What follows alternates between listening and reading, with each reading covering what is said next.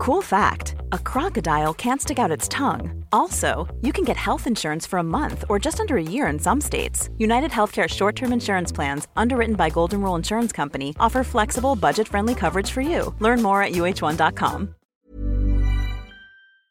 Today, we've got a crazy story of revenge against a supervisor. We'll get into that in a bit, but first, girlfriend dumps me for my richer friend, so I humiliate her at work. I, 29 year old male, met my cheating ex, 26 year old female, at a party thrown by one of my college friends. It was five years after college, and we wanted to do a little reunion. My friends and I used to be so close in school, but after graduation, we all kind of drifted apart to focus on our careers and build a name for ourselves. So when we all had a group call, we decided that five years was too long to go without seeing each other, so we decided to throw the party. I remember vividly that day, I didn't want to go to the party. They were throwing it in Mark's Bel Air mansion, and I was staying in San Francisco. I didn't want to spend six hours on a bus, and I didn't want to pay 200 bucks for a plane ticket because I was pretty much broke at the time, which brings me to my second reason for not wanting to go. Five years ago, when we all graduated, I was the biggest go getter among our group of friends. Even in college, I'd always talked about my plans to build my very own startup, and I even began the process while in school. Everyone thought I was going to succeed, and in one of our discussions, I remember saying I was going to be a millionaire in five years, if not a billionaire. But it was five years already, and I barely had up to $500 in my name. I had one of the best results in my class, but I always got fired from my previous jobs. They always complained that I was insubordinate or something. I didn't care at the time, because I thought my startup would take off, but then it didn't. When I ran out of money, I had to fire everyone working with me and just close down. I couldn't afford my studio apartment. My dad helped with the payment every month. I know I'm saying a lot, but trust me, it's necessary for the story. So, like I said, I wasn't going to the party. I called Mark and my other friends and told them I was going to be held back by work. I said I was working for a company with a strict boss and he wouldn't let me leave. This was an obvious lie, because, like I said, I was in between jobs at the time. But then Mark said he was going to come over to San Francisco to talk to my boss. He was confident he could convince him to let me off for a day or two. Mark could be in San Francisco in two hours if he wanted. His family was filthy rich, and he could get on the next first class flight. How will I then explain that I was lying? Because of this, I decided that I had to go. I got to the party, and my worst fears were confirmed. Everyone else was doing better than I was. Mark, 30 year old male, was being groomed to take over his father's company. Ian, 29 year old male, was working in a top notch media company. And even Kyle, 32 year old male, who used to be the most unserious of us all, was working on his startup. His was way more successful than mine. He'd raised funding and his company was thriving. When they asked me how I was doing, I couldn't even answer. I excused myself and went out of the building to clear my head. This was where I met Chloe. She was hanging out by the pool while I sat on one of the benches. She came over a few minutes later and asked why I wasn't inside with the rest of my friends. I told her I was having some sort of existential crisis and I came out there to think. She sat there with me and asked what was going on. She was a stranger, and so I felt more comfortable telling her everything, seeing that I probably wouldn't see her again. By the end of my story, she gave me solid advice that made me feel better. I thanked her and was about to leave when she told me that she also stayed in San Francisco. That sparked up a whole other conversation, but this time we talked about her. She worked in a fashion company and she came to the party with one of her bosses, who was a friend of one of my friends, I don't know which. By the end of the conversation, we exchanged contacts and promised to hang out when we got back. That was the only upside to the entire reunion party. A few weeks later, I finally found the confidence boost I needed to call her, and so I did. We hung out at a coffee shop on our first date and we really hit it off. A few months later, we started dating officially. Chloe was the best thing to happen to me in such a long time, and I loved her with everything I had. She supported me through all my lows, even when all I offered her was a listening ear. She used to complain a lot about one of her coworkers, Millie, and how she hated her. I used to wonder how anyone would hate her. To me, she was an angel sent from heaven. Four months into the relationship, she started having problems with accommodation, so I told her to come stay with me since she had no other place to stay. She took me up on my offer and moved into my studio apartment. I was still in between jobs at the time and actively pitching my startup idea to prospective investors. I still don't know if moving in together was what killed the charm or something, because just a month after we started staying together, Chloe completely changed toward me. She started being more distant and cold. All the gestures that she used to appreciate, like a foot massage or breakfast in bed, were now seen as major inconveniences. It's either I'm doing the massage wrong or there's something wrong with the spaghetti sauce. I didn't think it was anything serious, or maybe I didn't want to think about it, but it was. I got to find out just how much when she called me one night to tell me she wasn't coming home that night. This was pretty surprising, as she wasn't the type to stay out late. She didn't even have a lot of friends, so when she told me she was sleeping over, I wondered with whom. When she got home the next day, I asked her where she slept, and she said it was at her boss, Kayla's place. She held a little sleepover for all the employees in her circle. I was a bit relieved, but something told me I wasn't getting the entire truth from her, so I decided to do my findings. Like I said before, Kayla was a friend of one of my friends, so I just had to find out who.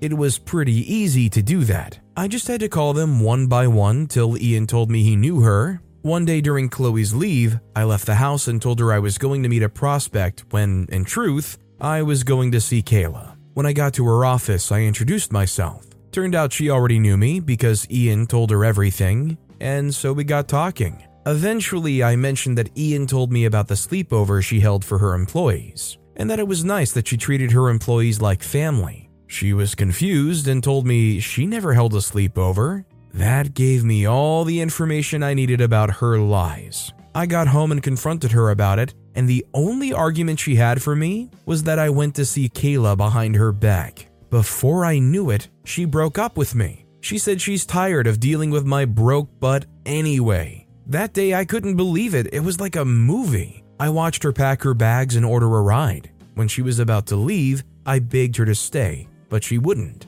I can't describe the pain I felt when my apartment became empty once more. I didn't leave the house for three straight weeks. It was Ian and Kyle that helped me snap out of the chronic depression I was facing. The next few months were filled with highs and lows for me. I'll be doing really well one time, and I'll just backslide into depression once more. I'd call her to scream at her, and sometimes I'd beg her to take me back. Eventually, I started to heal. I deleted her number and blocked her socials. I even threw out anything that reminded me of her. The only thing of hers I left were the naughty pictures and videos she sent to me while we were dating. I was ready to move on, but fate had other plans. Mark was celebrating his birthday and he invited all of us to come over. Kyle and Ian forced me to go, and so I did. Imagine my shock.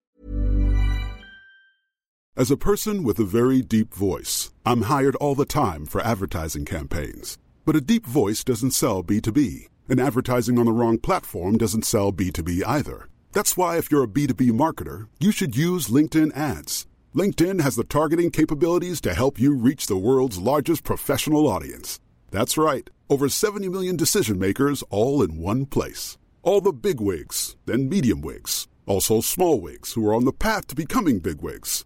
Okay, that's enough about wigs. LinkedIn ads allows you to focus on getting your B2B message to the right people. So, does that mean you should use ads on LinkedIn instead of hiring me, the man with the deepest voice in the world? Yes. Yes, it does. Get started today and see why LinkedIn is the place to be to be. We'll even give you a $100 credit on your next campaign. Go to linkedin.com slash results to claim your credit. That's linkedin.com slash results. Terms and conditions apply. Imagine the softest sheets you've ever felt. Now, imagine them getting even softer over time. I'm here to tell you about Boll Branch sheets. In a recent customer survey, 96% replied that Boll Branch sheets get softer with every wash. They're made from the rarest organic cotton and designed to get softer over time. Try their sheets with a 30-night guarantee, plus 15% off your first order with code BUTTERY.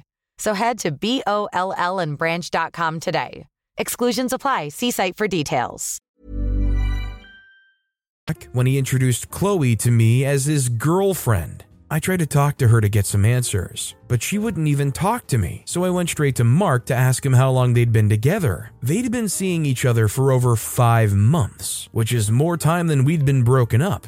That meant that she was cheating on me since we were together. I don't know how she rationalized this in her head because she knew that I was friends with Mark. Yeah, I like to keep my relationship private so none of my friends had seen her face to face, but it was bound to end eventually because we were all going to hang out again. Maybe she was hoping it wouldn't be for another five years. Anyways, I told Mark about my relationship with Chloe, and he was upset that she lied to him. A week later, he called and told me that he'd broken up with her. It was a good start, but it wasn't nearly enough for all the horrors she put me through, all because she wanted to date someone with money. I met up with Chloe's sworn enemy, Millie, and talked to her. I didn't like Millie a lot, but the enemy of my enemy is my friend. I explained everything to her and asked her to help me get revenge. She was more than willing to. After brainstorming together, I came up with a perfect plan. I still had those pictures and videos I talked about, so I used them to set up an OnlyFans account in her name. I used a different phone and a VPN so it couldn't be traced to me. When I had set it up, I sent it to Millie and tasked her with circulating it in the company. By the time it got to Kayla, she was very upset. The company had a policy that restricted employees from participating in anything that could make the company be seen in a bad light. Chloe was fired immediately, and no matter how she begged and said it wasn't hers, no one believed her. She confronted me one time and threatened to call the police if I didn't make it right, but I'd already deleted all the evidence. So I told her to go ahead. There was nothing she could do. Her reputation was tarnished, and her friends would never look at her the same, which was good enough for me. I mean, I'm all for feeling like you got the better end of a nasty breakup, but revenge, you know what? Definitely not the way to go about it. Whether or not OP should have even still had those photos at that point is a very divisive topic, let alone weaponizing and using them and potentially selling them. I mean, if anybody bought a subscription to check it out, unless it was free, which kind of even makes it worse. Also, hi. I'm Steven, and if you guys enjoy crazy stories of revenge, it would be amazing if you left a like or left a review if you're listening to my podcast. Our next story is Getting My Revenge on My Envious Colleague. My name is Dr. Olivia Harper, and through my work, I've made many scientific discoveries. This was the role I was meant to play, and I've become a respected researcher in my field. Not only have I made important discoveries, but I've also built strong relationships with my colleagues. We have all benefited from each other's knowledge and have transformed a competitive atmosphere into a collaborative one. One thing was certain for me Whatever advancement we get is not for ourselves ultimately, it is for the advancement of science. So why not just go ahead with it as a collaborative gesture and promote more advancement? In the end, it's not about personal glory, it's about the advancement of science for the good of humanity. Yeah, this was me. And I was doing something similar to this again before I faced the greatest betrayal I had faced professionally. My team and I had spent years planning and collaborating, hoping to make discoveries that would impact the world. While I can't go into details about the experiment, I can say that it had the potential to revolutionize medical treatments, solve environmental problems, and inspire innovations in other fields. The energy in the air was electric, and we were eager to see the results.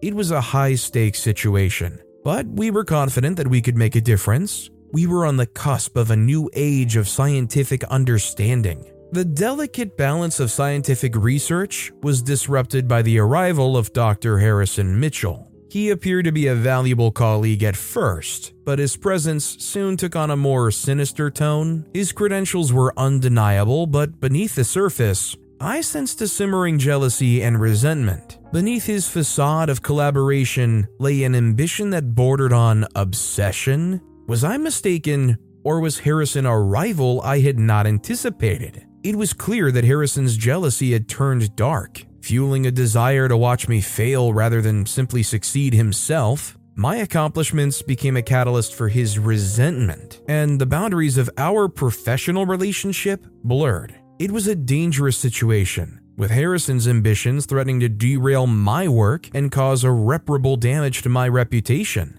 Would Harrison's envy drive him to sabotage my experiment, or would I be able to rise above it and emerge victorious? These were the questions that plagued my mind, and unfortunately, I didn't have to think about them for too long. With malignant intent, Harrison's envy culminated in a heinous act of sabotage, altering crucial data in my experiment. The betrayal was a violation of the very principles that underpin scientific integrity, and it cast a shadow over the entire project. The altered data was a ticking time bomb, threatening to undermine my reputation and damage the potential breakthroughs of the experiment. It was a dark stain on the field of science, and I found myself at the epicenter of the fallout. I was faced with a choice to confront Harrison and expose his treachery, or to remain silent and hope that the truth would not be discovered. The discovery of the tampered data was a gut punch. How could someone violate the very essence of scientific integrity for their own selfish gain?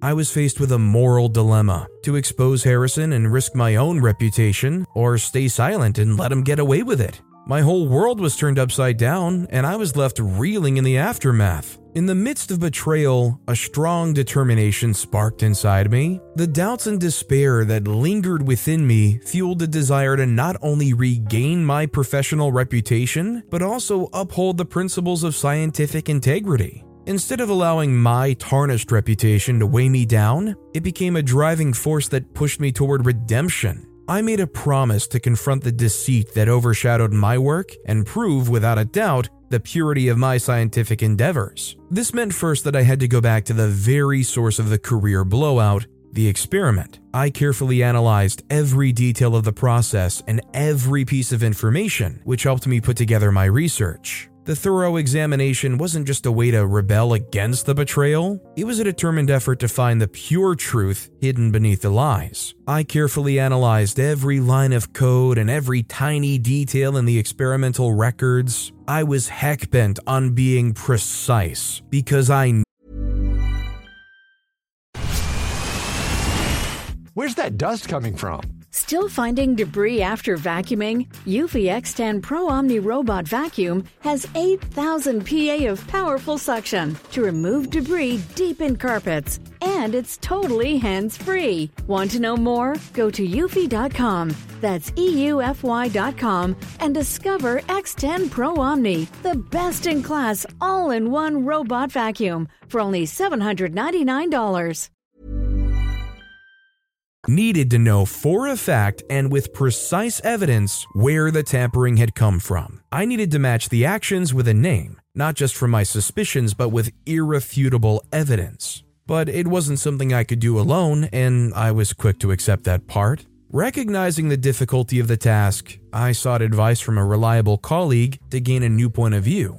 Working together acted as a defense against feeling alone and helped us navigate the complexities of deceit. It was another task getting people on board, but I finally got them in tune after explaining that I needed their expertise to sort through my input to the research and a possible additional breach. Days turned into weeks as the lab became my sanctuary, showcasing my unwavering commitment to precision, before my big comeback, the whole scenario got me thinking of the dangers that surface when you entrust reliance on a person. It wasn't that I trusted Harrison not to do something like this specifically. The trust was in the process of research. I could not imagine professional rivalry going to the extent of career sabotage. It was a rude awakening. My big comeback reached its peak at a fancy science event where all famous researchers gathered. I had a clever plan and I exposed Harrison's lies, revealing not only the fake data, but also why he did it.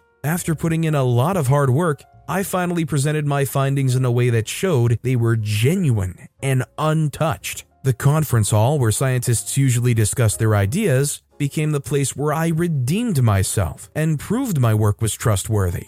Taking a deep breath, I revealed the flawless data a story that was free from any lies or deception. The room was filled with excitement as my once unsure colleagues leaned in with curiosity instead of doubt. The unaltered results showed that the scientific truth is strong and can survive even the most malicious attempts to ruin it. The whole audience was shocked and betrayed when they heard the truth. After I redeemed myself, something amazing happened. The scientific community started to recognize and appreciate my work. My colleagues, who were once unsure and doubtful, now saw the accuracy of my research and the unwavering determination that drove me to rebuild. There was something bittersweet about exposing him for what he had done. I found it hard to shake off the feeling of people distancing themselves from my work because of something that could have easily have been a mistake. There was something about it that felt unjustified, and that is even if I'd made the error myself. But that quickly went away. This was because the wave of redemption brought not only validation, but also a wave of new chances. Doors that seemed closed before were now opening,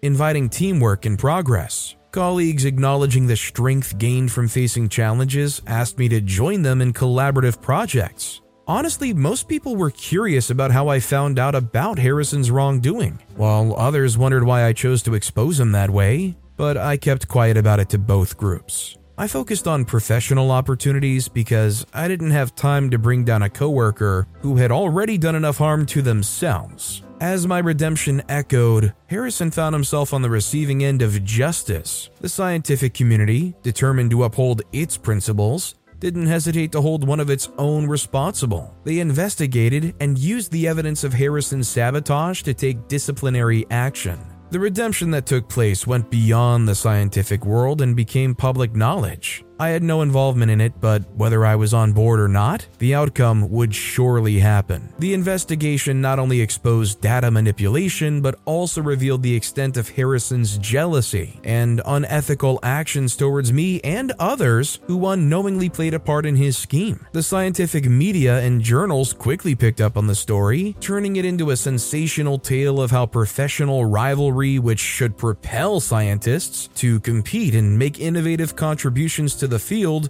could go wrong. However, what truly mattered to me was clearing my name and ensuring that Harrison faced the consequences he deserved. Plus, while the incident is supposed to be all dead and gone, I always make sure to double check on every work before the final entry. I could not have a repeat of the Harrison case. Honestly, isn't what OP said right at the end kind of like part of the scientific process, anyways? As in not to do something just one time and accept the results or the data of that test? Whatever scientific process or research you're doing, aren't you supposed to try multiple, multiple, multiple times? That way you know for a fact that data is ironclad. Our next story is how I know that my supervisor would not bully another subordinate. My name is Sarah. More often than I would like to admit, I've heard people say my name had a bland twist to it, and I was fine with that. It wasn't unique among the members of staff of the company I found myself working for either. What made me distinct was the fact that I worked diligently as a project manager. My reputation was built on the organizational skills and effective leadership I'd built over the years of training and learning. It made every team I found myself in productive. However, there was a time when nothing seemed right. The mistreatment was loud, and the source was none other than our supervisor, the notorious antagonist of this tale, Carl Mitchell. Carl Mitchell had a reputation for being arrogant and bullying, which created a negative atmosphere at work. He often condescendingly spoke to people, and his management style relied on intimidation. The team's morale and energy suffered as a result, and the performance that we kept recording was stifled. The environment was like a storm cloud hanging over the workplace, causing people to become frustrated and demoralized whenever Carl was around. It was as if the team's mood became dark and gloomy when a toxic parent came home. The scenario of things was bad enough to make people begin to walk on eggshells around him. As the mistreatment continued, the team became more and more determined to make a change. They reached a breaking point, and we decided to take a stand against the toxic work environment. Fortunately or unfortunately for me, I was at the helm of affairs of the action. I had to lead the whole operation. Our decision came from the increasing oppression by Carl's presence. The tech company became a prison of sorts where we felt trapped and powerless.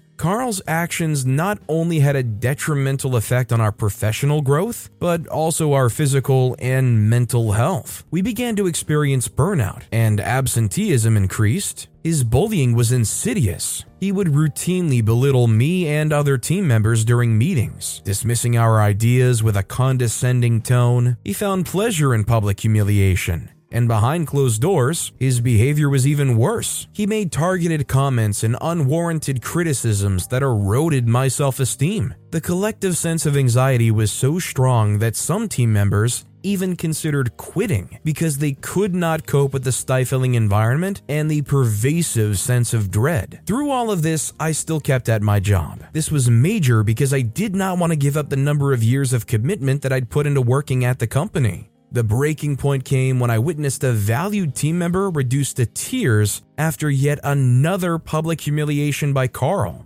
As I listened to the sound of my team members' sobs, my heart broke knowing I could have been the one sobbing. It was then that I knew we couldn't endure this mistreatment any longer. It was okay to strive for work excellence, but not to the point of bringing members of staff to tears through your words. That was not right. From that point, the decision to take matters into our own hands took form. So, in the quiet corners of our workplace, I took the initiative to initiate discreet conversations with my team members. It was necessary to make it more of a personal discussion with them due to the weight of the conversations. I had to make them feel comfortable to share their experiences without fear and process their emotions better. And as the trust between us grew, so did the depth of the revelations. Team members shared instances of condescension, public humiliation, and the emotional toll they endured. Through these conversations, I compiled a detailed record of Carl's inappropriate behavior, ensuring that each account contributed to the larger narrative I was trying to build.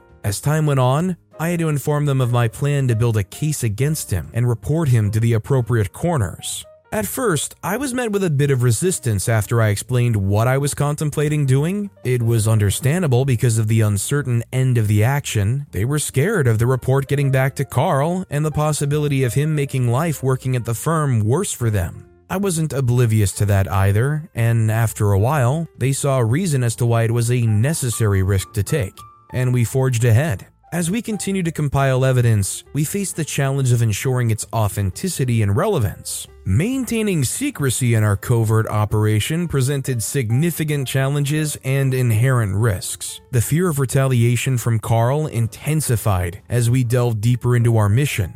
He could not know about it. If he did, there was a high chance that he would nip it in the bud, sending some members crying and some out of the building in retrenchment. I'm pretty sure I would have been a victim of the latter. The emotional toll of reliving traumatic experiences, coupled with the fear of discovery, weighed heavily on the team. It took weeks to get it all done, and whenever we felt weary or doubted the possibility of anything good coming out of what we were up to, we thought back to the emotional toll of reliving the traumatic experiences we'd faced. It was the only push we needed. My focus shifted to the pivotal task of compiling a comprehensive report detailing Carl's inappropriate behavior. As I wrote each section of the report, I felt a sense of purpose. I knew this report could bring about much needed change, and I took care to include every relevant detail. I felt the gravity of my task and I knew I had to do everything in my power to create a document that would be impossible to ignore. It was like I was carrying the weight of the world on my shoulders, but I was determined to bring justice and accountability to our workplace. Following the anonymous submission,